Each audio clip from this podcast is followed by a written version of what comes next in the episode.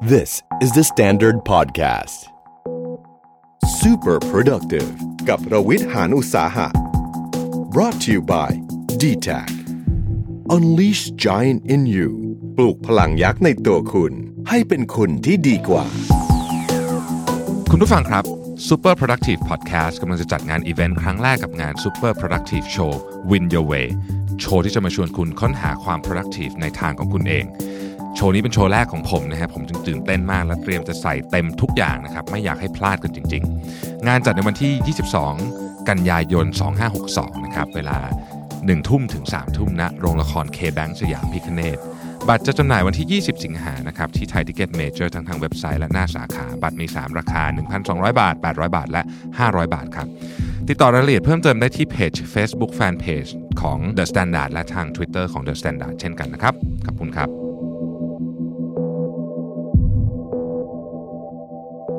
สวัสดีครับ ยินดีต้อนรับเข้าสู่ Super Productive Special Series ซีรีส์ที่จะพาคุณเปลี่ยนแปลงตัวเองเป็นคนใหม่ วันนี้จะมาพบกับการเปลี่ยนแปลงตัวเองจากคนที่เวลาพูดไม่กล้าสบตาใคร เป็นคนที่สื่อสารได้อย่างมั่นใจกับทุกคน วันนี้ผมมีแขกรับเชิญสุดพิเศษครูเปิลสุดารัตน์นะครับผู้ก่อตั้ง Mind Center Thailand และผู้บริหารสถาบันพัฒนาศักยภาพ IDEO Empowerment สวัสดีครับครูเปิลสครับวัสดีค่ะ สวัสดีอีกต้องใช้คำว่าสวัสดีอีกครั้งหนึ่งสวัสดีอีกครั้งหนึ่งนะครับเพราะว่าเราก็จะเจอหน้ากันวนไปวนมา พอสมควรนะครับสำหรับแขกของที่นี่นะดีใจที่เป็นอย่างนั้นนะคะครับโอเค วันนี้เนี่ยเราหัวข้อของเราค่อนข้างที่จะเฉพาะเจาะจง กับเรื่องหนึ่งที่เป็นปัญหาใหญ่ของคนออฟฟิศเลยใช่ก็คือเรื่องของการสื่อสาร นะครับใช่ไหมฮะทีเนี้ยมันก็มีหลายหลายบริบทเนาะการค่ะสื่อสารเนี่ยเริ่มตั้งแต่วันแรกที่เรามาก็คือวันที่สัมภาษณ์งานใช่ไหมครับแน่วันนั้นก็นะอ่าเต็มที่ก็ต้องเอาตื่นเต้นนิดนึงนะครับตื่นเต้นถ้าสมมุติว่ารอดผ่านวันนั้นมาได้ก็จะมีการสื่อสารอีกเยอะมากเลย ตั้งแต่ใช่คุยกับเจ้านาย คุยกับลูกน้อง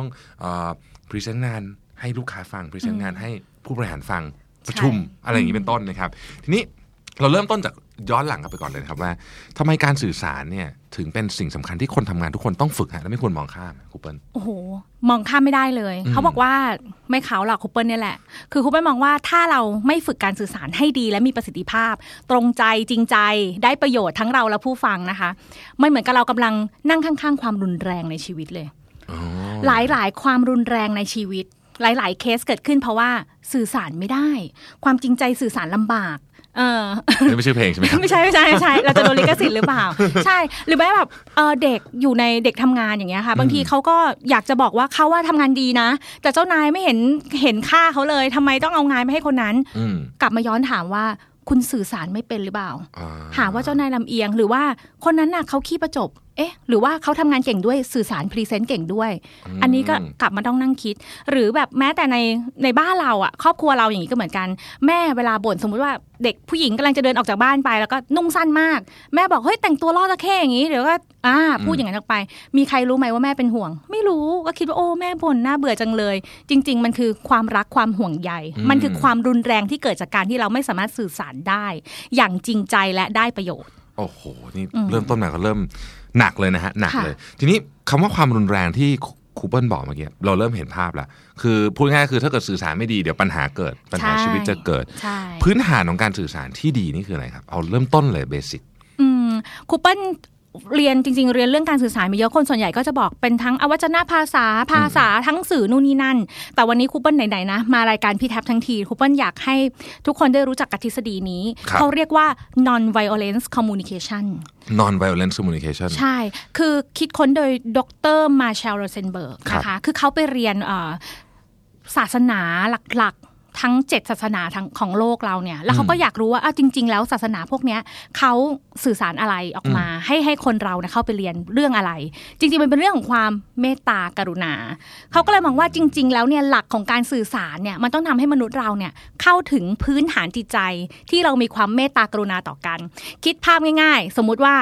เรากำลังเห็นเด็กตกน้ำอยู่อืมเออพี่แท็บจะทำยังไงคะเด็กกำลังร้องแบบตกน้ำอยู่เลยอะก็ต้องช่วย ก็ต้องช่วยใช่ไหม มีคิดไหมว่าแบบโอ้ไม่ใช่ลูกใช่เต้าช่วยทำไมเดินไปเลยดีกว่า ไม่ไม่อืมมนุษย์ทุกคนจริงๆ อยากให้คนอื่นได้ดี อยากให้คนอื่นพ้นทุกข์อืมอ่าหรือแม้แบบโฆษณาตัวใหม่ของศรีจันทร์อันนี้ชอบมากเลยแป้งเจ้าหญิงอ่าที่ผู้หญิงเปิดประตูออกมาแล้วว่าโอ๊ยตายแล้วฉันหน้าสดแล้วโดนเซอร์ไพรส์เราก็ลุ้นเนาะพอเขาไปทาแป้งปุ๊บออกมาเรียบร้อยปุ๊บ อะอ่าเซอร์ไพรส์ไม่ไม่โดนจับได้อืมเพราะอะไรเราลุ้นทำไม ผู้หญิงคนนี้เป็นอะไรกับเราไม่ได้เป็น เรารู้สึกว่าเขารอดเราดีใจกับเขา เพราะเรามีความกรุณาอยากให้คนอื่นได้ดีโอ้นี่มีการทายอินเบาๆทายอินนะเบาๆอะคุณเปิ้ลอะมีความชอบขอบคุณมากเบาครับคุณเปิ้ลๆใช่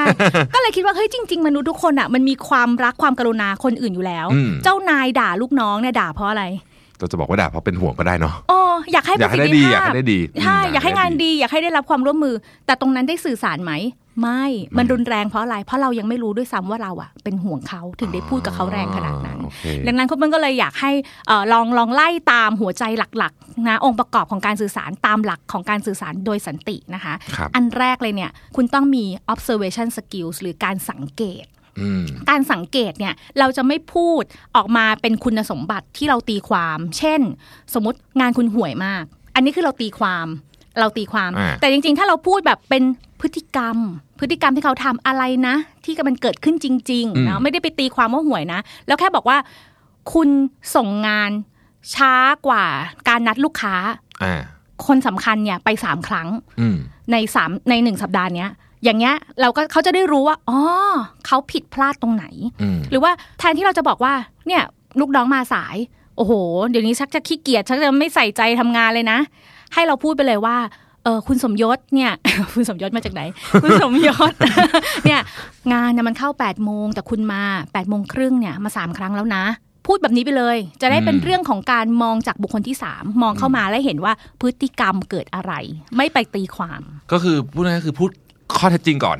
ยังไม่ใช่ยังไม่มีการตัดสินอะไร ใช่ใช่ไหมฮะอันนี้คือจุดเริ่มต้น จุดเริ่มต้นเลยอืมมันจะมี 4 หัวใจครับหัวใจแรกนี่คือเรื่องของการสังเกตพูดแบบไม่ตัดสินอืมนะคะ อันที่สองก็คือพูดสะท้อนความรู้สึกครับอ่าการสะท้อนความรู้สึกเนี่ยมันดีตรงที่ทำให้อารมณ์เราเบาบางลงด้วยอืมสมมติคุณสมยศงานเนี่ยเข้า8ปดโมงคุณมาอืม8ปดโมงครึ่งเนี่ยสามวันแล้วนะในสัปดาห์นี้เนี่ย ผมอะรู้สึกกังวลจังเลยอืมเนี่ยความรู้สึก อ่าอ่าผมเนี่ยรู้สึกกังวลจังเลย ต่อไปที่ความต้องการค่ะ หัวใจอันที่ 3 เพราะว่าผมมองว่าคุณน่ะ และผมก็ต้องการให้งานมีประสิทธิภาพเนาะถ้าคุณมาเลทแบบนี้อาจจะทำให้งานไม่มีประสิทธิภาพหรือเปล่าอืมหัวใจสำคัญอันที่ 3 คือความต้องการครับพอพูดแบบบอกพฤติกรรมเรียบร้อยปุ๊บพูดลงไปที่ความรู้สึกของเราแล้ว ต่อไปที่ความต้องการ และสุดท้ายอยากให้เขาทำอะไร ขอร้องอืมขอร้องนะ ไม่ใช่คำสั่งนะ ขอร้องก็คือ ผมขอให้คุณช่วยมาตรงเวลาคือ8ปดโมงในวันพรุ่งนี้ได้ไหมอืมอ่าไล่ไล่ตรงๆมาเนี่ยตั้งแต่ต้นจนจบครบ4หัวใจของการสื่อสารปุ๊บเนี่ยไม่ตีกัน ไม่ทะเลาะกันอืมส่วนใหญ่แล้วมักจะแบบเดี๋ยวนี้ทำไมไม่ใส่ใจเลยอะครับ ผมว่าคุณเริ่มทำงานห่วยแล้วนะ อย่างเงี้ยมันเออมันไม่มีความรู้สึกความต้องการอะไรเลยมันเริ่มต้นจากการตัดสินก่อนเลยใช่ส่วนใหญ่การสื่อสารจะเป็นแบบนั้นใช่ไหมฮะใช่ครูค่ะเปิ้ลคิดว่าที่เราทำแบบนั้น เพราะว่า เพราะว่าเรายุ่งไหมฮะเกี่ยวไหมครับครูเปิ้ล ครูเปิ้ลว่าหนึ่งนะ มันไม่มีบันไดให้เราไต่ด้วยแหละ ว่ามันจะต้องมาแบบนี้หรออมเราไม่มีใครเคยสอนไงว่ามันจะต้องมาท่านี้หรอ เขาบอกว่าจริง ๆ แล้วเนี่ยเส้นทางที่ยาวไกลที่สุดในโลกเนี่ยคือจากสมองมาสู่หัวใจและจากหัวใจเราไปสู่หัวใจคนอื่นอืมอ่า คือเราไม่สามารถที่จะมีเส้นทางที่บอกว่าไม้แรกไม้ที่สองไม้ที่สามไม้ที่สี่ทำแบบนี้นะ ไม่ไม่ไม่ทะเลาะนะ ไม่ตีนะ เราก็วินเขาก็วินนะอืมเคลียร์นะ ไม่มีมีแต่คนสอนว่าอะสื่อมันจะต้องชัด สารมันจะต้องดีแล้วแล้วมันดียังไง มันดีแบบไหน อีกอย่างหนึ่งเราพูดกันเรื่องความรู้สึกน้อยด้วย มันก็เลยไปที่โกรธไปเลยอะโมโหอย่างเดียวอืมใช่รุนแรง เรามาทบทวนสี่ขั้นกันอีกรอบหนึ่งนะฮะค่ะขั้นที่หนึ่งก็คือ สังเกตก่อนใช่อ่ายังไม่ต้องตัดสินอะไรอะพูดเรื่องความจริงไปความจริงเป็นแบบนี้ใช่สองก็คือบอกความรู้สึกบอกความรู้สึก บอกความรู้สึก ผมกังวลนะ กังวลอืมผมกลัวผมเป็นห่วงแม้แต่เราโกรธเราก็บอกโกรธได้ใช่ไหมได้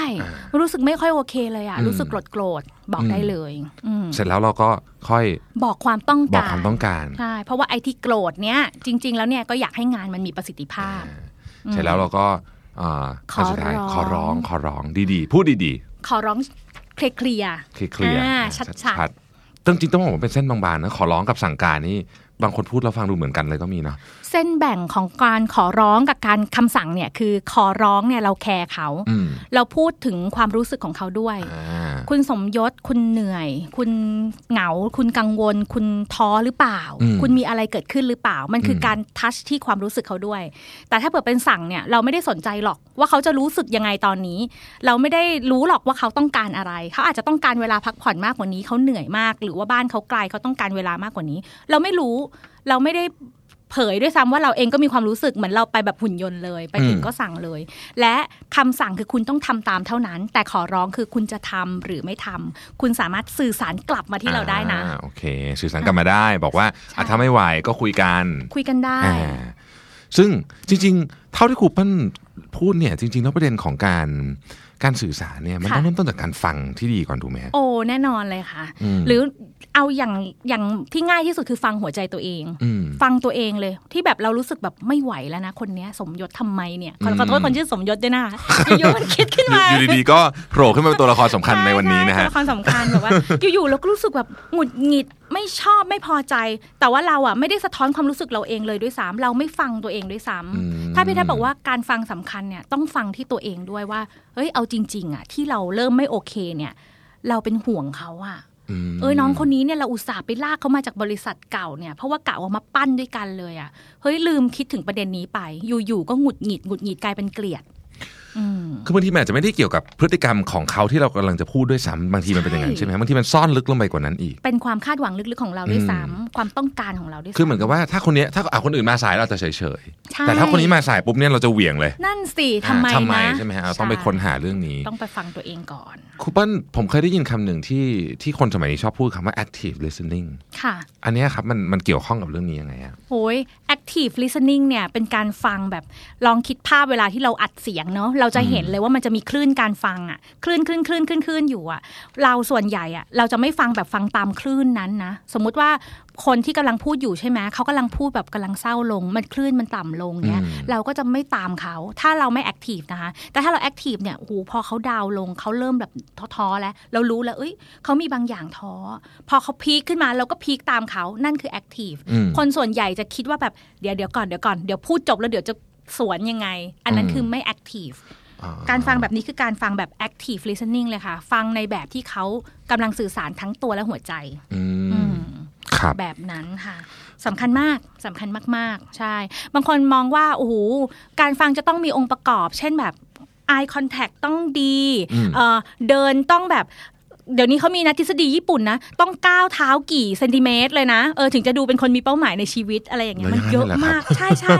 มันมีทฤษฎีในเรื่องของการสื่อสารเยอะมากอืมแต่จริง ๆ แล้วอะผู้ครูเปิ้ลพูดในหมวกที่ครูเปิ้ลเคยเป็นผู้กำกับการแสดงเนาะครับเวลาที่ครูเปิ้ลกำกับการแสดงเนี่ยครูเปิ้ลไม่พูดครูเปิ้ลว่าผู้กำกับแทบทุกคนไม่พูดแบบนั้นว่าเดี๋ยวคุณช่วยคุณรวิทย์คุณยิ้มมุมปากเอ่อประมาณ 45 องศานะคะ แล้วขยิบตาหันไปมองผู้หญิงตรงนั้น ไม่หรอก เราแค่บอกว่าคุณรวิทย์ เดี๋ยวคุณเดินไปตรงนั้นเนี่ย ผู้หญิงคนนั้นน่ะคือคนที่เพิ่งจะตบหัวลูกคุณอืมแล้วเดินไปพูดว่าสวัสดี ได้เลย mindset แบบนี้ได้เลย พี่แท็บก็จะเดินไปอีกแบบหนึ่งแต่ถ้าบอกว่าคุณลวิทย์เดี๋ยวคุณเดินไปหาผู้หญิงคนนั้น ผู้หญิงคนนั้นเป็นคุณหมอผ่าตัดที่เก่งที่สุดในโลกนี้ แล้วเขาเพิ่งช่วยชีวิตคุณแม่คุณอืมพี่แท็บก็จะเดินไปอีกแบบหนึ่ง มันการสื่อสารมันไปจากความคิดค่ะอืมถ้าเราตกตั้งแต่หัวใจสำคัญอันแรกคือเราตีความไปแล้วอืมไม่ชอบเลยสมยศเลดมันก็ไปแบบต่อให้พูดดีให้ตาย มันก็โอ้โห มันไม่จริงอะอืมใช่ครูเปิ้ลเลยมองว่ามันที่ตั้งแต่หัวใจสำคัญแรกเลยอืมแล้วคนส่วนใหญ่ เวลาสื่อสารนะครูเปิ้ลค่ะหน้าเนอร์ไปไปหมดเลยถูกไหมฮะไปหมดเลยราราเราเก็บอาการอะไรไม่ค่อยได้หรอกถึงแม้ว่าเราคิดว่าเราเก็บได้โอ้ใช่ใช่ไม่ไหมได้หรอก คนส่วนใหญ่จะคิดว่าฉันก็ทำหน้าของฉันปกตินี่แต่ไม่คนอื่นดูอไม่อกไม่ไม่อืมมันลึกอยู่ลึกๆอะค่ะ สวัสดีค่ะ อย่างเงี้ยบางทีเราแบบพูดว่าค่ะ อย่างเงี้ยแต่เราแบบหืมเมื่อวานฉันได้ยินว่าแกเมาฉัน เดินไปฝัดดีหน่อย มันก็ไม่อะ หรือว่ามันก็จะมีอืมเออแล้วพอคนนี้แบบได้เลื่อนขั้น เราจะปรบมือยังไง มันก็แบบท่าปรบมือมันจะไม่ใช่แบบอืมไม่ใช่แบบที่เราแบบเหมือนเวลาเราเชียร์บอลที่เราชนะอืมเรายิงเข้ามันไม่ใช่ จริง ๆคำถามนี้ว่าจะเอาไว้ตอนหลัง แต่ว่าไหนๆก็กระโดดขึ้นมาตอนนี้ละอ่าแต่จะถามครูเปิ้ลลึกลงไปนิดนึงในการสื่อสารรูปแบบหนึ่งที่เป็นรูปแบบพิเศษที่เพิ่งเกิดมาไม่นานนี้อ๋อก็ะไคือการพิมพ์การอ๋อแชทาซึ่งเราใช้โหมดนี้เยอะมาก โอ้เกิดดราม่าเต็มเลย ใช่ไหมฮะใช่ใช่ทำไมการแชทนี่มันถึงเป็นมีความเสี่ยงสูงมากในการที่จะไม่เข้าใจกัน เพราะว่าคนอ่านอ่านแล้วตีความค่ะอ่าเขาไม่ได้อ่านแบบ ถ้าจะอ่านการแชทแล้วไม่เกิดอารมณ์เนี่ย เราต้องอ่านแบบเหมือนเหมือนเราท่องสูตรคูณตอนปหนึ่งอะอืมเราต้องอ่านแบบนั้นอะอ่านแบบว่า ไม่เห็นจะสวยเลย ไม่เห็นจะสวยเลย อย่างเงี้ยก็อ๋อมันก็จะแค่ช้าๆ แล้วก็อ๋อมันเป็นความคิดของเขาเนอะมันเป็นความคิดของคนนั้นเนอะแต่ว่าถ้าเผื่อเราอ่านปุ๊บสมมติเรากำลังโพสต์รูปไปไม่เห็นจะสวยเลย แล้วเราก็จะพูดแบบเสียงเราอะเราก็อืมอีนี่ใครเนี่ยขอตามไปดูหน่อยดราม่ามันเกิดตั้งแต่เราตีความแล้วอืมอืมซึ่งเรื่องนี้เป็นปัญหาที่ผมว่าองค์กรปัจจุบันเจอเยอะ เพราะเราใช้ใช่ไลน์กรุ๊ปใช้อะไรคุยกันใช่ไหมใช่ฮะค่ะแล้วมันสมมติว่ามีคนหนึ่งพูดอะไรที่มัน บางคำบางคำเราอาจจะไม่ชอบอยู่แล้ว เป็นพื้นฐาน หรืออาจจะค่ะไม่ชอบคนนี้อยู่เป็นพื้นฐานอยู่แล้ว บวกใช่บวกกันไปใช่ไหมฮะค่ะก็เลยเกิดเรื่องใหญ่โตขึ้นมา แต่ว่าใช่เราคงหนีไม่ได้อะเพราะว่าปัจจุบันนี้เราก็ใช้ระบบนี้ในการสื่อสารกันเยอะจใช่ริงใช่ๆผมหนีไม่ได้เดี๋ยวนี้แทบไม่ได้คุยโทรศัพท์กับใครเลยอะอืมก็วันๆเราก็แชทกันทั้งวันใช่ไหมฮะทำยังไงดีคุณปั้น เขียนแบบกลางๆ คือเวลาเขียนเนี่ย คือจริง ๆ เราอะเขียนไปบางทีมันไม่ได้มีอะไรนะอืมแต่ว่าคนอ่านก็ต้องยอมรับอย่างหนึ่งว่าเขาอาจจะตีความได้อืมครูเปิ้ลว่าน่าจะเริ่มจากการที่เราลองคิดว่าคนที่เขาอ่านเนี่ย เราลองเห็นหน้าเขาก่อน ว่าเขาอะเป็นคนแบบไหนจริตไหนอะ ถ้าเขาเป็นคนแบบเซนซิทีฟมาก เราอาจจะต้องครับอย่างเงี้ยอืมอ่าค่ะนะอะไรพวกเนี้ยค่ะ แบบ กดเพิ่มไปอีกสักสองสามตัวไม่เป็นหรอกสาระอายาวๆ แล้วก็สติกเกอร์ดีๆ สักอันหนึ่งอืมเพื่อเซฟเราปกป้องความสัมพันธ์ของเรา แต่ถ้าเขาเป็นคนที่แบบ โอ้ถามแรงตอบตรงอะไรได้หมดเนี่ยไม่เป็นไรค่ะ ก็หวนได้เลยอืมคืออาจจะต้องมองว่าผู้รับสารคนนั้นน่ะเขาเป็นใครมีสิทธิ์หรือเปล่าที่เขาจะตีความไปในทางอื่น เพราะทุกคนคงไม่ได้ผ่านเรียนการสื่อสารสร้างสันติมาอะไรเงี้ยคงไม่การตีความเกิดขึ้นได้แน่อืมๆเพราะฉะนั้นเอาแบบหวานที่สุดสุภาพที่สุด ก่อนทางการที่สุดก่อน แล้วถ้าเรื่องมันเป็นเรื่องที่ค่อนข้างใหญ่แล้วคุณหลีกเลี่ยงการคุยผ่านการแชทไหมฮะแน่นอนค่ะอืมถ้าเป็นเรื่องสำคัญเนี่ยหรือจริง ๆ การ feedback งานก็ไม่ควรนะอืม feedback งานจริง ๆ ควรจะเจอกันค่ะอืมแล้วก็เวลาที่จะ feedback เนี่ยมัน sensitive มาก บางทีอาจจะต้องกลับไปคิดก่อนด้วยซ้ำว่าอืมถ้าพูดไปแล้วจะดีไหมเอ่อถ้าพูดแล้วยังไม่ดีหรือยังไม่มีศิลปะในการ feedback เนี่ยแนะนำว่าเฮ้ยเจอแล้วก็นั่นแหละไล่ไปสี่สเต็ปเลย พี่สังเกตว่าน้องพิมพ์อีเมลส่งลูกค้าเอ่อ มีคำผิดกี่คำอะไรอย่างเงี้ย คือต้องมาเป็นไม่ตีความเลยอืมพี่รู้สึกกังวลและเป็นห่วงต้องบอกความรู้สึกเลย เพราะว่าต้องการให้งานมีประสิทธิภาพ พี่ขอให้คราวหน้าน้องนู่นนี่นั่น แล้วชมตบกลับไปอีกว่าน้องเป็นคนที่ทำงานดีเร็วรวดเร็วมาก ถ้าแก้จุดนี้จะเพอร์เฟกเลย อย่างเงี้ยค่ะ มันต้องมีศิลปะไม่ไม่ไม่อยากให้พิมพ์พิมพ์ เพราะฉะนั้นท่านผู้ฟังที่กำลังคิดอยากจะสื่อสารเรื่องสำคัญอยู่ในตอนนี้ค่ะเนี่ย อดใจสักนิดหนึ่งใช่นะฮะเจอหน้ากันหน่อยดีกว่า คือจริงๆ ผมเชื่อว่าหลายคนเนี่ยพรุ่งพรุ่งนี้ก็ได้เจอแล้วล่ะคนที่ค่ะเราอยากจะคุยด้วยแต่ว่า ใจร้อนใจร้อนรีบอ่ารีบรู้สึกตัวเองแบบงานเยอะอะไรเงี้ยค่ะซึ่งผมคิดว่าเรื่องนี้คือบางทีเนี่ยผิดไปทีหนึ่งมันมันทำลายความสัมพันธ์ที่มีดียาวนานต่อกันได้เลยถูกไหมฮะใช่การการสื่อสารใช่ผิดไปทีหนึ่งเนี่ยใช่เขาบอกว่าคำพูดเนี่ยมันเหมือนกับก็ผ้าขาดยังยังซ่อมได้อืมเนาะแต่คำพูดทำร้ายจิตใจเนี่ย มันทำให้ใจขาดแล้วซ่อมไม่ได้ทั้งชีวิตนะอืมอืมเพราะฉะนั้นก็สำคัญแล้วก็ถ้าจะพิมพ์จริง ๆ ก็มีเทคนิคค่ะ คือให้ชมก่อนอืมชมก่อนว่าอ่างเนี่ยงานที่เราไปจัดที่พารากอนมาเนี่ยหูน้องทำเต็มที่มีความพยายามคือพูดในสิ่งที่เขาก็รู้ว่ามันดีก่อน ทีเนี้ยมันมีจุดนี้ อย่าใช้คำว่าแต่ ทีเนี้ยมันมีจุดนี้เออใช้คำว่าทีเนี้ยนะคะจุดนี้ตึ๊ดๆเออเห็นลูกค้ามายืนออกกัน 200 คนยังไม่ได้อะไรก็ว่ากันไปต้องการอะไรบอกไปเลยว่าอืมปรับตัวจุดนี้สุดท้ายก็ชมไปอีกว่าเนี่ยความพยายามตรงนั้นบวกกับตรงนี้ มันจะทำให้งานมันมีประสิทธิภาพมากเลยขอบคุณสุดๆ อย่างเงี้ยค่ะ ก็เขียนได้ โอเคค่ะก็ต้องมีสตินิดนึงต่อไปนี้ในการที่จะพิมพ์อะไรถูกไหมใช่ฮะค่ะ ไม่ใช่ว่า โอ๊ยอะไรกันนั่นทำไมลูกค้ามาออกกันละจ๊ะไอ้ไงไม่เอาค่ะอืมยิ่งสนิทยิ่งต้องทำห่าง เห็นด้วยมากเลยครับ จากการที่คุณเพิ่นได้พบเจอผู้คนมาหลากหลายรูปแบบมากเนี่ยนะฮะปัญหาปัญหาที่คนส่วนใหญ่มักมีเกี่ยวกับการสื่อสารเนี่ยจะเป็นเรื่องอะไรขอขอเป็นเคสเคสนิดนึงได้ไหมครับที่ที่เคยเห็นพร้อมวิธีการแก้ไข ผมเชื่อว่าเคสคงไม่แตกต่างกันเยอะอื มมีถ้าเป็นองค์กรมีอืมองค์กรหนึ่งค่ะคุณเปิ้ลเข้าไปทำ in-house training ให้เขาครับด้วยความที่บริษัทเนี่ยกำลังเติบโตมาก แบบว่าพุ่งแรงมากกำลังเข้าตลาดหลักทรัพย์อืมแล้วงานเนี่ยมันจะต้องเหนื่อยมันจะต้องหนักมาก บวกกับเขา rebrand ด้วย มันก็เลยยิ่งทำให้คนเก่าๆอะที่เป็นแบบเด็กระเบิด baby boomer อะไรเงี้ยเขาจะมีความรู้สึกว่าแบบของเก่ามันดีอยู่แล้วทำไมต้องเปลี่ยน แล้วก็เด็กๆรุ่นใหม่เนี่ยก็จะมีความรู้สึกว่าทำไมงานมันเยอะเวลา อัพ IG ลงรู้ทำไมเราทำงานอยู่เพื่อนไปเที่ยวแล้วอืมมันมันก็เลยเกิดการเปลี่ยนแปลงที่แบบทั้งวัฒนธรรมองค์กร ทั้งเนื้องานที่มันเยอะมากขึ้น และสิ่งที่เขาต้องสื่อสารกับลูกค้าเนี่ย มันก็ยิ่งเปลี่ยนไปเพราะว่าเขาเปลี่ยนแบรนด์แล้วอะไรอย่างเงี้ยค่ะเขาก็เลยเกิดคล้ายๆกับความไม่พอใจมีความคลุมเครืออะไรหลายอย่างเกิดขึ้นในองค์กรทั้งนั้นที่กำลังจะไปได้ดีเลยอืมทีนี้วิธีการที่เข้าไปเนี่ยแบบลูกสองลูกน้องก็เหนื่อยกดดันนู่นนี่นั่นครูเปิ้ลก็เลยเข้าไปว่า ลองสังเกตก่อนว่าพฤติกรรมที่มันเกิดขึ้นคืออะไร ก็ไปที่หัวใจอันแรกเลยอ๋อเริ่มมีคนลาเริ่มมีคนป่วย เริ่มมีคนบ่นเริ่มมีคนจับกลุ่มนินทา เริ่มมีคนไม่เข้างานกีฬาสีแล้วเริ่มอะไรอย่างเงี้ยค่ะอืมอะให้สังเกตพฤติกรรมก่อน หลังจากนั้นก็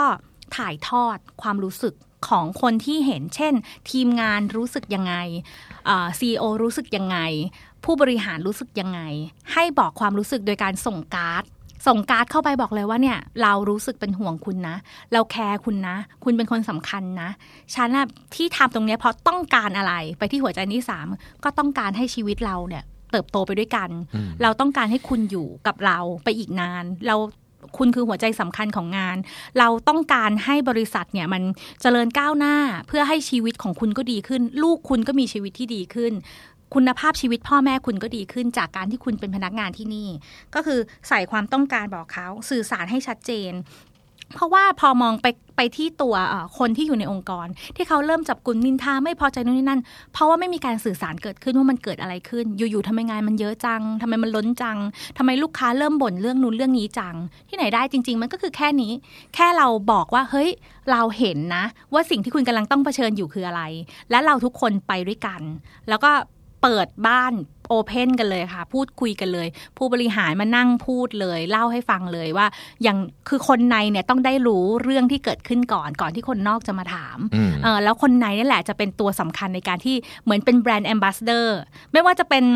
คนงานแรงงานพม่า ก็ได้เป็นแบรนด์แอมบาสเดอร์คือเพราะว่าเอาเข้าจริง ๆ แล้วตัวผู้บริหารเองเห็นความสำคัญของคนมากเลยค่ะ เพียงแต่ขาดการสื่อสารที่ชัดเจนตรงนี้ไปบอกเขาว่า เฮ้ย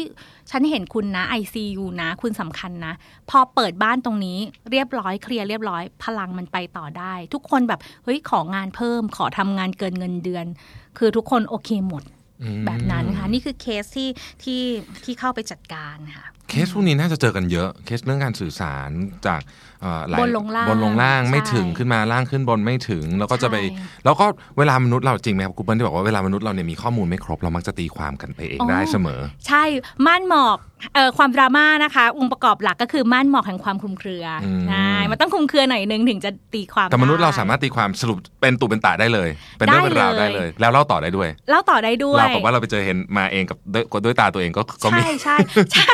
เห็นแบบโอ้โหเล่าแบบว่าชัดมาก ซึ่งจริง ๆเขาไม่ได้ผิดนะคะอืมจริง ๆ สมองเราทำงานแบบนั้นอ่าเออเขาบอกเลยนะเขาบอกว่าถ้าให้คนแบบมาชี้ตัวผู้ร้ายที่เคยทำร้ายเราอะชี้ผิดนะคะ97%ชี้ผิดอ่าเอาเข้าจริง ๆ แล้วมันความทรงจำในอดีตเนี่ยมันไม่ได้แบบชัดเคลียร์ขนาดนั้น แต่เรามาคิดว่ามันชัด เรามาคิดว่ามันชัดอืมเราจะเอามันไปจับกับประสบการณ์ของเราอืมอืมโอ้โห มันซับซ้อนมากเลยนะฮะเรื่องเนี้ย มันใช่เป็นเรื่องที่น่าจะเป็นหนึ่งในปัญหาใหญ่ที่ทำคือ ผมเชื่อว่าทุกคนเนี่ยอยากจะได้ การสื่อสารที่แบบตรงๆ ตรงไปตรงมาเข้าใจเธอคิดอะไรอยู่ช่วยบอกฉันหน่อย อืม แต่ทำไมมันถึงยากจังเลยครับครูเปิ้ลเรื่องแค่เนี้ยทำไมถึงแบบ ฟังดูไม่มีอะไรเนาะแต่ยาก เออยาก เราเราเรามักจะเข้าไม่ถึงความต้องการที่แท้จริงของตัวเรา อืม เราจะมีความต้องการที่แท้จริงของเราอยู่ เช่น เรากลัวการไม่เป็นที่รักอืม กลัวการไม่รับการชื่นชม หรือว่ากลัวความไม่มั่นคงไม่ปลอดภัยอะไรเงี้ย แต่ว่าเราไม่รู้ว่าเราอะกำลังกลัวจุดนี้อยู่ เราก็เลยต้องพยายามทำบางอย่าง เช่นแบบว่า พูดเอาใจคนตรงหน้าเรา พูดเอาใจเจ้านายเรา พูดเอาใจเพื่อนร่วมงานเราหรือไม่กล้าปฏิเสธ แบบเขาชวนไปเดินห้างตอนเย็นเนี้ยเราอยากกลับบ้านเราเหนื่อยมาก ไม่กล้าปฏิเสธ เพราะจริง ๆ แล้วเราอะแหละ ต้องการให้ตัวเราเองเนี่ยเชื่อมโยงกับเขาอืมกลัวว่าเขาจะตัดเราออกจากมิตรภาพนั้น เราอะไม่รู้ว่าเราอะขาดจุดนี้ เราก็เลยไปสื่อสารอ้อมค้อม ไปทำตัวในแบบที่คิดว่าทำแล้วมันจะได้รับในจุดนั้น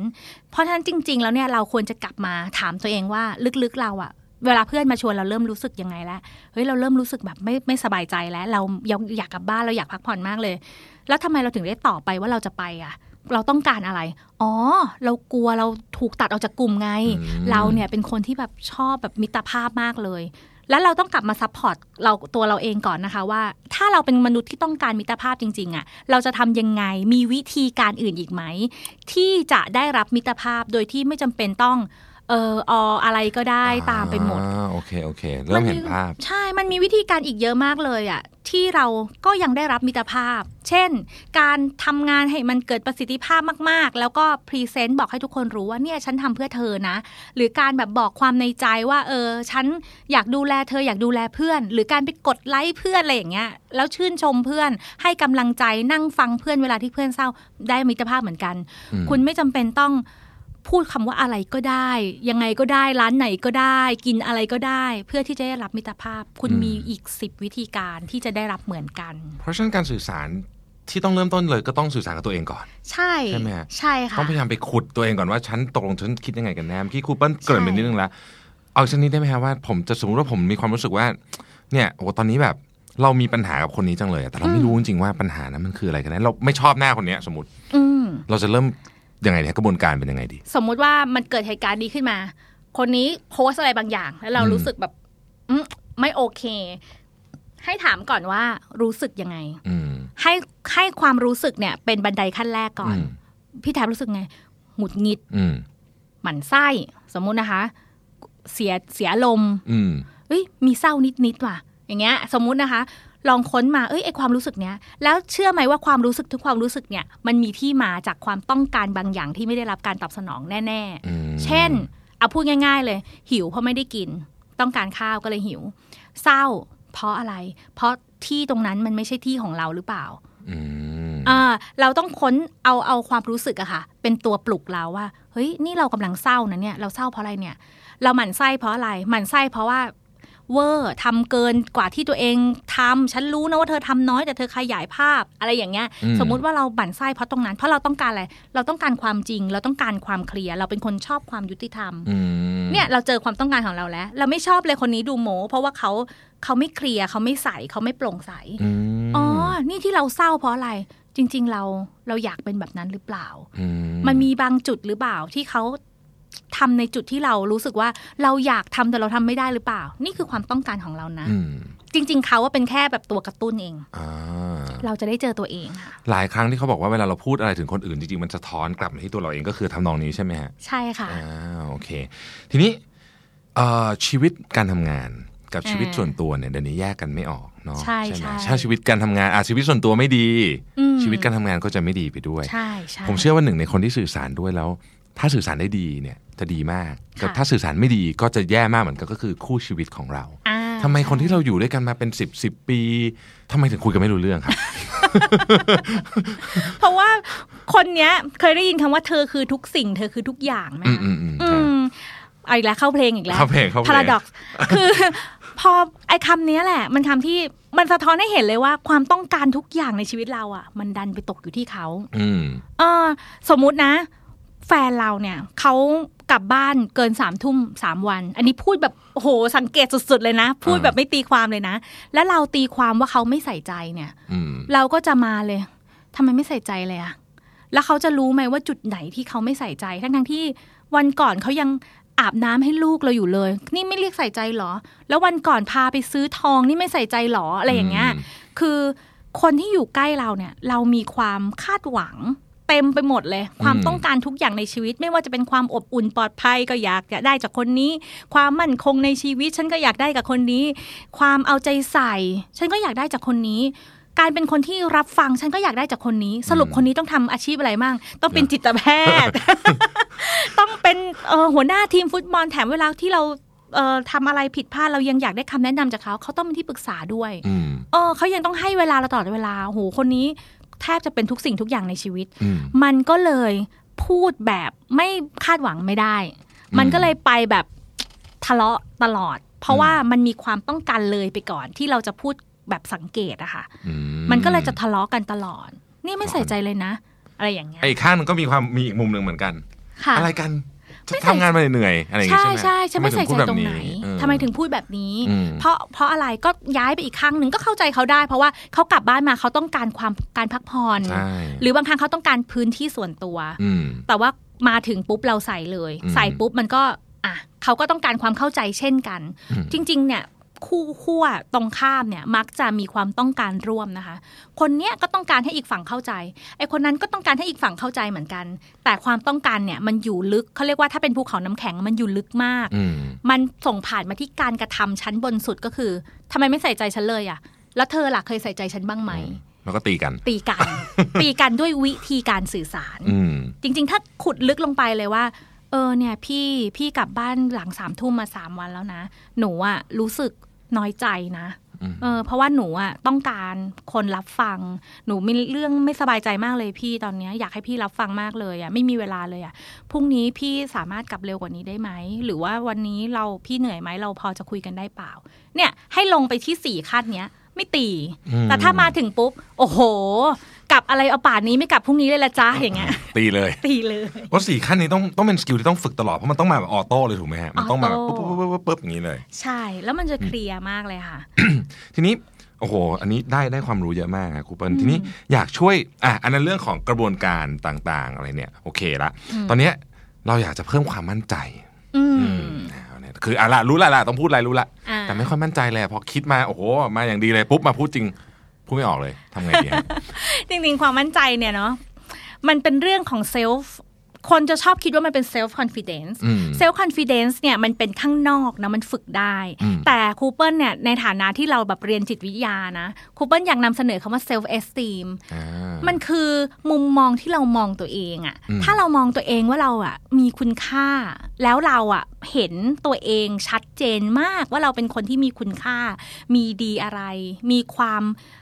เอ่อ ความสามารถอะไรมีศักยภาพอะไร เราเห็นมันชัดมาก ๆนะคะ เราจะมีความมั่นใจโดยที่เราไม่ต้องไปเรียนแบบบุคลิกภาพอย่างอื่นเลยอืมเราอย่างเช่นแบบสมมติพี่แท็บอย่างเงี้ยค่ะรีแบรนด์บริษัทสีจันทร์ขึ้นมาอย่างเงี้ย สมมติพี่แท็บมีภาพในการมองตัวเอง ว่าเฮ้ยนี่มันคือความสามารถที่ฉันทำฉันจำได้เลยนะ ภาพที่ฉันมองเข้าไปในโรงงานฉันเห็นอย่างงู้นอย่างนี้อย่างนั้นเฮ้ยเนี่ยฉันโหเหงื่อทุกหยดฉันจำได้เลย นี่มันคือร่างของฉันที่ประกอบขึ้นมาชัดๆเลย ก็จะ self esteem ดี เพราะเห็นตัวเองชัดมากว่าอืมทำอะไรมาบ้าง แต่คนที่ไม่มีความมั่นใจอะเขาก็จะอาจจะเป็นคนเดิมเลยที่ rebrand บริษัทมาเหมือนกันถ้าพอถามบอกฟลุกอืมอ๋อคนอื่นเก่ง พอดีเศรษฐกิจดีขึ้นพอดีเนาะคนนั้นคนนี้ดีไปหมดยกเว้นเรา ทั้งทั้งๆที่ ก็เป็นคนที่ทำมาเหมือนกัน อันเนี้ยครูเปิ้ลอยากจะบอกว่ามันเป็น self esteemจากข้างใน ส่วนอันนี้คือ inside out ส่วน outside in ก็ฝึกได้ ฝึกได้เช่นอะ total look ดีๆ หน่อยแต่งตัวดี smart personality ดีอะยืนหลังตรงเดินกระฉับกระเฉง พวกนี้ก็ฝึกได้ ฝึกน้ำเสียงให้แบบ กล้องดังกังวาน พอเสียงเราออกไปเสียงชัดเจนและ สมองเราได้ยินแล้วอุ้ยเสียงคนนี้ชัดเจนเสียงดัง เขาก็จะกลับมาบอกเราเหมือนกันว่าเออคุณเป็นคนมีความมั่นใจนะอืมคือสมองกับร่างกายก็จะส่งลิงก์กันไปมาแบบนี้อืมเพราะฉะนั้นจริงๆอินไซต์ก็ต้องเห็นภาพตัวเองเก่งๆ เก๋ๆให้ชัดเอ่อเอาไซต์ก็ต้องฝึกเหมือนกัน ยืนเดินนั่งไหว้ posture movement พวกเนี้ยค่ะก็ช่วยได้หมด เอออันนี้ผมผมรีเลทกับตัวเองขอเล่าขอขอเล่าเรื่องตัวเองให้ฟังนิดนึงได้เผื่อเผื่อทุกท่านจะพออาจจะพอนึกออกสมัยก่อนเวลาผมเริ่มไปบรรยายสมัยก่อนนะเรารู้สึกว่าคนฟังอะเก่งกว่าเราอีกอะเราไม่รู้จะพูดอะไรให้ฟังอะไรเงี้ยเราก็จะรู้สึกว่าเราก็จะพูดเละไปหมดเลย แต่พอเราเริ่มรู้สึกว่าเอ๊ะจริง ๆ คนเราก็ไม่ได้รู้ทุกเรื่องนะไอ้เรื่องที่เราศึกษามาเนี่ย เราก็ศึกษามาค่อนข้างดี เราก็จะเริ่มพูดได้ดีขึ้นทำนองนี้ไหมฮะคำคล้าย ๆ แบบนี้ใช่ประมาณนี้เนาะใช่แล้วอ่า คือจริง ๆอะคนเราคนที่มาฟังกับเราอะ เท่า ๆกันอืมถ้าเราไม่มีคุณค่าเขาไม่มานั่งฟังเราหรอกอืมเพราะว่าเวลาชีวิตเขาเขาก็ต้องไปทำอย่างอื่นเยอะแยะใช่ไหมอืมได้อ้อมกอดจากลูกได้อะไรอีกมากมาย แต่เขามานั่งฟังพี่แท็บในวันนั้นก็แปลว่า เขามองว่าพี่แท็บแบบมีคุณค่ากับเขา เขาถึงได้มาเสียเวลานั่งฟัง แล้วเขาก็ต้องได้รับอะไรกลับไปแน่อืมๆดังนั้นจริง ๆ ควรจะมองว่าเท่ากัน หรือแม้แต่นักขายก็เหมือนกันอืมนักขายอย่างเงี้ยบางทีคิดว่ารู้รู้สึกว่าตัวเองไปขอเขาอืมเออไปคุยกับลูกค้าเนี่ยหูคลานเข่า ลูกค้าเขาไม่ต้องการอะไรขนาดนั้นหรอกเขาต้องการที่ปรึกษาอืมอย่างน้อยคุณรู้เรื่องผลิตภัณฑ์นี้มากกว่ากว่าผมแน่นอนอะ คุณช่วยบอกหน่อยดิว่ามันจะดีกับผมยังไงอืมก็ไปกันแบบเท่า ๆกันเนี่ยแหละ ดูแลกัน และที่ต้องแนะนำก็เพราะมันจะทำให้ชีวิตคุณดีขึ้นจริงอืมๆนั่นแหละค่ะก็กลับมาที่การสื่อสารกับตัวเองอยู่ดี ว่าจริง ๆ แล้วเรารู้มากกว่านะเราถึงได้เป็นคนเอาไปให้ไงอืมนะแบบนั้น อันนี้แม้แต่การสัมภาษณ์งานก็ใช่ไหมครับเออกับว่าเราไปเนี่ยเราไม่ได้ว่าไปของานคุณนะ เราคิดว่าใช่เราน่าจะเป็นเพื่อนร่วมงานที่ดีของคุณ และเช่นกันคุณก็ได้จะเป็นเพื่อนร่วมงานที่ดีของเราแบบนี้ ใช่ใช่ฉันเป็นคนทำงานที่ ใช้ได้เลยนะอืมอันนี้ก็เป็น self esteem ด้วย เหมือนเราต้องบอกตัวเองก่อน เฮ้ย ฉันเป็นคนทำงานใช้ได้นะ ฉันเป็นคนเก่ง ฉันเป็นคนเจ๋งนะ ฉันแบบมีความพยายามสูงนู่นนี่นั่นนะ ถ้าคุณได้ฉันเข้าบริษัทไปเนี่ย บริษัทคุณจะดีขนาดไหนอืมเนี่ยเป็นโอกาสแล้วนะที่คุณจะเลือกฉันอะไรอย่างเงี้ยอืมคิดแบบ ซึ่งพวกนี้เนี่ยพอเราคุยเราคุยบอกตัวเองแบบนี้ปุ๊บเนี่ย ท่าทางลักษณะการพูดคำจาอะไรของเราก็จะไป ไปในแบบเลนั้นหมดยเลยมันจะสบายใจอืมสบายอารมณ์ไปหมดเลยค่ะอืมมีอะไรที่เป็นข้อควรหลีกเลี่ยงไหมครับ ในการสื่อสารในองค์กร อีโก้อืมอีโก้สำคัญมาก อัตตราสำคัญมาก มันจะทำให้เราหูปิด เพราะว่าเราถูกเสมออ่ามันใส่เสื้อถูกเสมอนะคะ ที่ขายที่ตลาดนัดรถไฟใช่มันจะทุกอย่างมันจะไม่เข้ามาเลยอะ เราจะสื่อสารอะไรมันก็จะกลายเป็นคำสั่งไปหมด อืมอืม แล้วเราก็จะไม่ได้สื่อสารแล้วคนก็จะไม่วินเรากะว่าเราวินคนเดียวอะไรเงี้ยเวลาเราอีโก้จัดๆเนี่ยบางทีเรารู้ตัวเองว่าเราผิดเรายังไปต่อเลยนะ ใช่ไหมฮะใช่ คือรู้อยู่แล้วแหละว่าเนี่ยฉันก็ผิดแล้วนะ แต่ก็ยังแบบไม่ได้จะไปต่อก็มี จริง ๆ เริ่มรู้แล้วใช่ไหมแบบโอ๊ยตายแล้วจะลงยังไงดีเนี่ยอ่ใช่เพราะว่าเล่นใหญ่ไปแล้วเนเล่นใหญ่ไปเยอะ ซึ่งอันนี้นี่ทำคนตีกันมาชนิดใหญ่โตมโหฬารเยอะมากเลย ใช่ใช่ไหมค่ะฮะจะว่าไปเนี่ยถ้าเกิดเอาแบบพื้นฐานสุดเลยเนี่ย เวลาเราโมโหกันตอนขับรถปาดหน้ากันเนี่ย มันก็มาจากอีโก้ใช่ไหมครูเปิ้ล ใช่ เพราะว่าเราคิดว่ามันไม่ควรจะทำแบบนี้อืมเวลาที่มันมีคำว่าควรจะต้องพวกคำพวกเนี้ยคือคำที่มันเสริมเสริมแรงอีโก้จริงๆมนุษย์ทุกคนมีอีโก้แหละอืมแต่ว่ามันจะเสริมแบบเสริมมันเสริมใยเหล็กอะทำให้กล้ามมันหนาขึ้นอีกก็คำว่า คุณควรจะขับรถให้ดีกว่านี้กฎระเบียบมันควรจะได้รับการเคารพนะ อะไรอย่างเงี้ย ซึ่งไอ้คำพวกเนี้ยไม่ผิดนะ มันก็ถูกสั่งสอนมาตั้งแต่เด็กไง เพื่อให้เราอยู่ด้วยกันอย่างมีความสุขไง แต่พอเราใช้บ่อยๆ มันเริ่มเป็นเหมือนแบบสารตกค้างอะค่ะอืมเออมันกลายเป็นว่าฉันถูกเสมอ คนอื่นผิดหมด มันก็จะไม่ดี ทีนี้ไอ้พวกนี้บางทีมันมาเร็ว คุณครูเปิ้ลมีเทคนิคเร็วๆ ให้เราทำอีโก้เช็คง่ายๆไหมฮะว่าตอนเนี้ยมาละไออีโก้นี่กำลังพูดอยู่ไม่ใช่ตัวเราละเช็คก็เนี่ยหัวใจสำคัญเลย จากเมื่อกี้ตอนแรกสังเกตใช่ไหมคะ ต่อมาที่ความรู้สึกให้สะท้อนความรู้สึกตัวเอง การสะท้อนความรู้สึกเนี่ยมันทำให้ความรู้สึกเนี่ยเบาบางลง เขาเรียกว่า name it tame it สมมุติว่าปาดหน้าปุ๊บโอ้โหขึ้นแล้วโกรธแล้ว ถ้าบอกเฮ้ยนี่กำลังโกรธอยู่ใช่ไหมเนี่ยอืม เนี่ยแค่เราสะท้อนความรู้สึกตัวเองปุ๊บ มันจะลดลง มันจะเบาลงอืมพอมันเบาลงเสร็จปุ๊บเนี่ยเราถึงจะกลับมาดูว่าจริง ๆ แล้วเราต้องการอะไร เพราะว่าเวลาที่เรากำลังโกรธอยู่หรืออารมณ์ขึ้นอยู่เนี่ย สมองเราไม่ไปนะไม่ไปไม่ไปทุกอย่างมันจะมืดดับหมดอืมหูดับหมด เพราะว่าอารมณ์มันกำลังใช้ใช้งานอยู่สมองส่วนนั้น มันกำลังปล้นสมองส่วนที่วิเคราะห์อยู่ ดังนั้นเนี่ยเอาอารมณ์ลงก่อน เอาอารมณ์ลงก่อนไม่ว่าจะเกิดอะไรขึ้นเช่นแบบกรี๊ดหรือเสียใจหรืออะไรอยู่ก็ตามให้บอกตัวเองก่อนว่า เนี่ย ฉันกำลังรู้สึกเสียใจแล้วนะ พอบอกความรู้สึกตัวเองได้ เราก็จะนำจากความรู้สึกไปสู่ความต้องการว่าอ๋อจริง ๆ ฉันต้องการให้คนเคารพฉันต้องการให้เขาเคารพสิทธิ์ของอืมของฉัน การที่คุณมาปาดแบบเนี้ยคุณไม่เคารพสิทธิ์ของฉัน อ๋อ ฉันเป็นคนที่ต้องการพื้นที่ที่แบบปลอดภัย ฉันต้องการความเคารพ เนี่ยอืมพอเราเจอความต้องการของตัวเองเสร็จเรียบร้อยแล้วเนี่ย เราถึงจะรู้ว่า ไอ้ที่เขาทำอยู่อะเขาก็อาจจะต้องการอะไรบางอย่างเช่นกัน เช่นเขาอาจจะต้องการความเร็วอืมก็อาจจะต้องการประสิทธิภาพการทำงานที่รวดเร็วของเขาเขาต้องการไปเร็วหรือต้องการแบบก่อนต้องการสิทธิพิเศษอะไรอย่างเงี้ย แบบนั้นค่ะคืออย่าพึ่ง อย่าพึ่งเอ่ออย่าพึ่งทำอะไร ให้สะท้อนความรู้สึกตัวเองก่อน พอมาถึงความต้องการของเราปุ๊บเนี่ย มันจะเย็นลง พอเย็นลงปุ๊บก็ฝึกที่จะเข้าใจคนอื่นมากขึ้นอืมการมองเห็นความรู้สึกและความต้องการของคนอื่นเนี่ย เรียกได้ว่า ลดระดับความรุนแรงได้เยอะมากอืมเพราะสุดท้ายแล้วเราก็รู้ว่าความต้องการของเขากับความต้องการของเราเนี่ย เราก็ต้องการมักจะเหมือนเหมือนๆกันเขาเรียกความต้องการร่วมอืมอืมอีโก้มันก็จะมีลักษณะแบบหนึ่งที่เรารู้สึก ถ้าเราสังเกตตัวเองเราจะเริ่มเห็นใช่ไหมครับว่ามันเป็นลักษณะแบบไหนอย่างความโกรธที่ชัดสุดชัดมันจะสุดร้อน มันจะร้อนขึ้นมา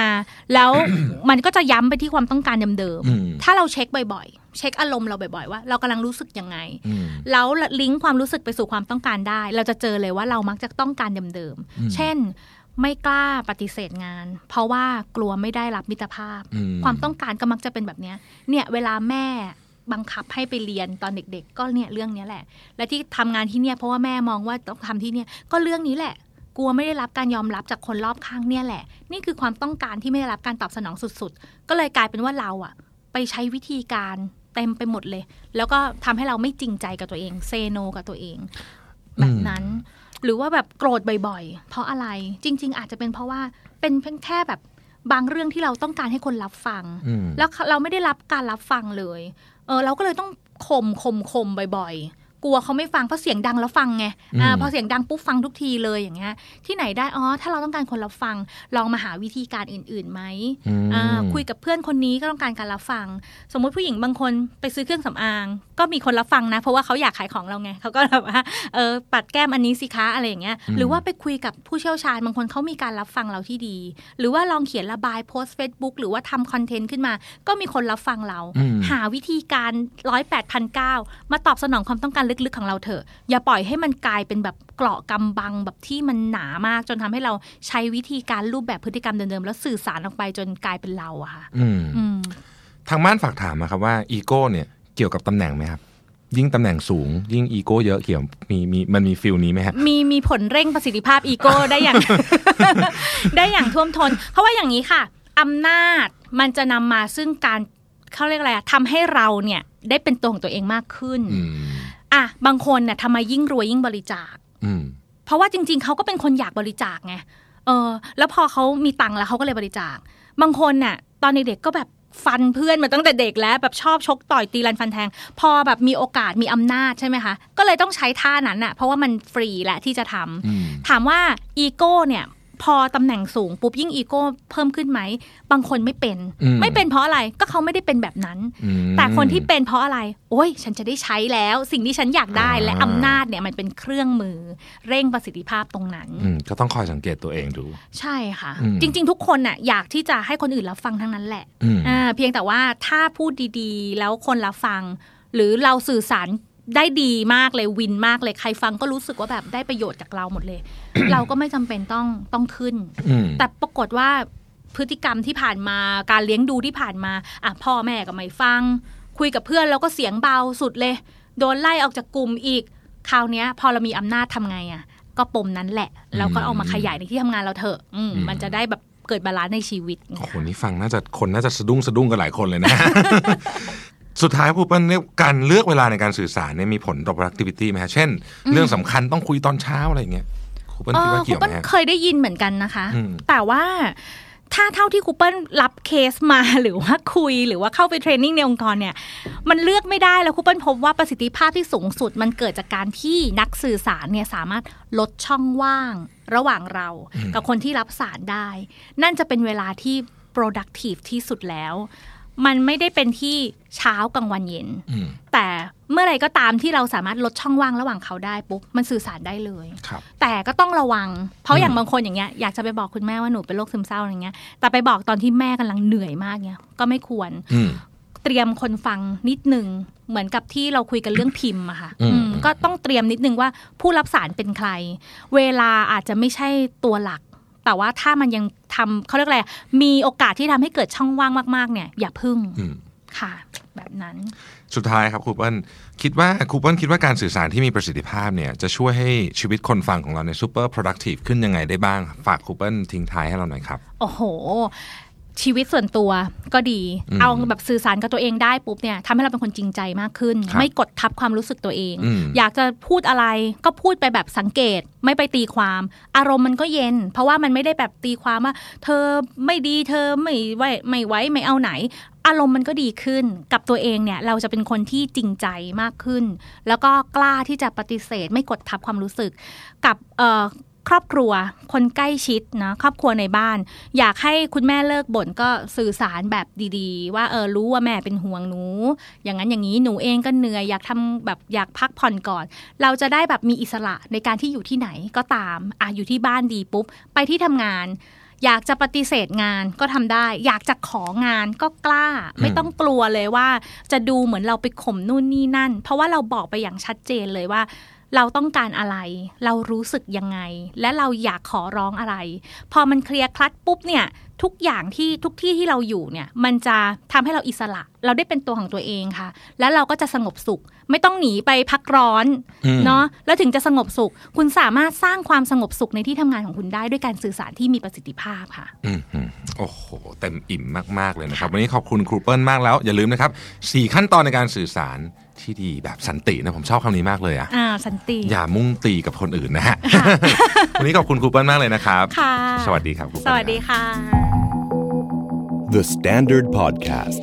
Eye opening for your ears.